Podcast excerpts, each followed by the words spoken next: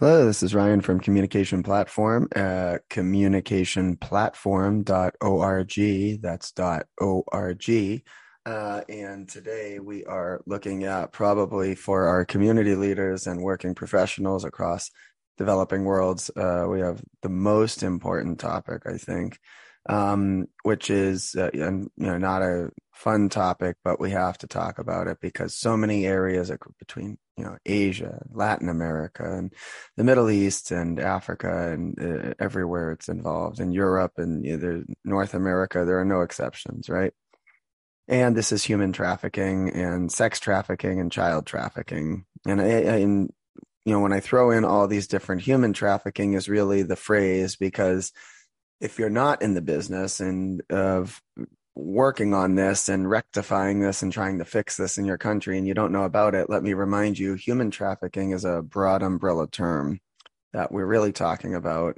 Any and all above of whether it's for labor, um, there's human labor trafficking, There uh, is, you know, um, basically modern uh, slavery in, you know, uh, present day in the actual countries, you know, that where they maybe aren't getting trafficked out, but they're being used as slave labor. Um, we see still lots of that in parts of uh, Asia and Africa.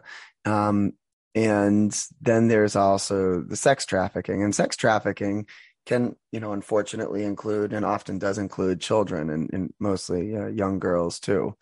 So this is an ugly topic, but you gotta you gotta address it because you don't want to be part of a world or part of a country that has any hand in um in such hellish things. So human trafficking broad umbrella because i understand there are different groups and foundations and nonprofits or ngos we've worked with or even military units uh, or special police units and they're all involved in some aspect of prevention or detection of of human trafficking, but it really does get a little bit more nuanced. Whether you are you talking about, you know, is this um, adult women uh, prostitution that, that that masks as prostitution, but is really sex trafficking? Is this actual like for you hear about the horrible pedophile rings, and that's for the um, child trafficking um, is this modern day slave labor where slaves are sometimes um, brought to different parts of w- within their own country or um, slave labor uh, overseas, right? And all this stuff still happens. All this crazy stuff still happens. So it's bullshit. Shouldn't happen, but it does. And so we gotta we gotta talk about it. So, um, and while the, the focus will be on women and children there that modern day slave labor can include men too it often does. So we should remember this affects everybody right? Men women children um, young old. Um, we should point out that there the estimates they vary year to year. I've seen as high as one in six some years for missing kids. Um, of uh, of the different hundreds of thousands of missing kids um, every year, excuse me, one in six to one in seven of those missing kids will fall into sex trafficking. So that's an astonishing number. So, of all the missing children around the, the world, to know that up to one in six of them, one to between somewhere between one in six to one in seven of them, that's a huge proportion. That's insane. Um, so this just is, is something that is a problem that spills over borders, and so we have to, um, we have to, we have to nip it in the bud, and we have to get going on this. So instead of, you know, this is going to be like a four part series think the best way to bite this off because I mean these are short kind of daily podcasts we do for our community leaders. Really, you could you could spend like you know I've worked with professors in different universities and countries where that I, either accepting human trafficking or doing the selling of human trafficking, and they, they could give like a three hour lecture on this. I think probably the better way is I'm just going to go through our action list in the uh, Build a Town platform, the Build a Town protocol that a lot of our community leaders go through. And we'll just kind of break it piece by piece because what you really care about is prevention and intervention. Um, and detection and action. And so let's just go through this. This is uh, just our um, run through of our general list of key points that are going to be uh, usually multi-focused through different specialists in your area. It's not going to be one, even if there's a nonprofit or a foundation, it can't be one group doing this. It's too much. It's too big. Um, uh, everybody for for human trafficking for this to work in being uh, stopped, you need like all hands on deck. You will you will need local municipal government. You will certainly need local police, non-corrupt local police. You will need uh, businesses all on board. You will need the schools, the primary and secondary schools on board, um, which is not often a, hard thing to do. Um, you will need your spiritual leaders, you know, your local religious or spiritual leaders on board. Um, if you have any youth groups or in, in, you know, if it's a you know area with different clans or tribes, depending on you know where you're at, um, what they call tribal youth leaders or just you know um, leaders youth you know young people that represent you know leader positions in your city or town. You will definitely need them on board. The point is you'll need everybody. You're not going to be able to do this with just a couple small players in your area. You need everybody on board or you don't stand a chance at, at going through the the following. So the first thing uh, so speaking of the first thing making sure you have an official protocols for some kind of communication, some kind of weekly communication that goes on, even if it's just a sh- small five or 10 minute talk with your local university professors um, and primary and secondary school teachers. Um, this is this is really important because something like one in four of human trafficking uh, persons ends up being young girls. I, I, think that might even be a conservative estimate. So 25% at least, probably higher than that, ends up being young girls. So you need to have your you need to have your school teachers on board. You also need university professors that can go ahead and um, keep an eye on all the, you know, the protocols going on. Your university professors of your country, even if it's no, not a university close to you, they're going to be one of your best resources for being able to identify current protocols and processes that exist on the books in your country, if if any at all. Um, we'll, we'll get into that in a little bit. Uh, so that's the first thing. Have to have some kind of continuous, ongoing communication with your local uh, professors and um, primary and secondary school teachers extremely important. The second thing, uh, from the ground up, community vigilance groups. Um, these are like what I call the eagle eyes of your neighborhoods, right? Men, women, men and women who are the eagle eyes of the neighborhoods, who are basically looking for any unusual patterns or practices of um, you know usually of strange men in an area that that that is not you know they just don't look like they belong there. They're hanging around. It could be also women too. They often use women instead of men to go ahead and facilitate um, the kidnapping and abduction of uh, young girls. So um, just anybody who looks like they don't belong and they're hanging around and that they look suspicious especially at night um, that's extremely extremely important. So you uh, would not yeah well you would not wait for police local police to pick up on that. You need to act on that and you need to you know get local police involved very quickly if you see something like that. Um our teenage handouts this is another big thing. Um in our table of contents in the build a town protocol you have um, a section that is actually called mandatory handouts for all local leaders to help with. Um, I, I, nothing's mandatory, but we, you know, we state it as mandatory because it's so game changing. The handout section is really where a lot of big stuff happens um, at the ground level. Uh, and so you want to focus on all the kind of handouts included in there, everything from drug handouts, preventing substance abuse. Um, and you want to make sure that you talk to, uh, because substance abuse and drugs are um, closely intertwined into a lot of the uh, youth, uh, young kids that get mixed up into problems. Um, you see that there's there's a high correlation of substance abuse for young teenagers. So that's that's one thing. The other thing is just having um, in your local neighborhood circles, got to have open conversations about stranger safety.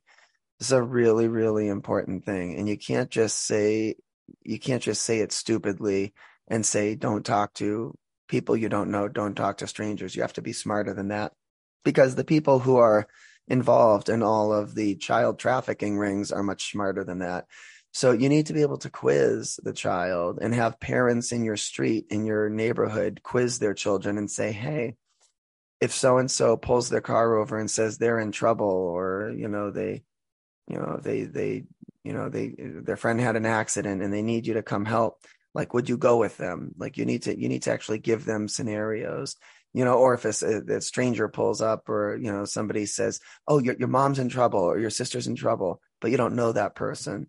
Well, then you don't, you don't go with them, right? You need to make sure you're teaching young, young children that because a lot of the tactics, I mean, they have, you know, having worked with different police units, eh, you know, and, you know, reading what they're learning, a lot of the stuff they do, I mean, some of it is new, but a lot of it is old and a lot of it is just you know, people who don't belong in your community finding ways to either trick or build a rapport with young kids uh, in the community um, before taking them. So you know, this is this is like the same old story. See, we we can do better talks, right? We can do better talks for these kids, better talking.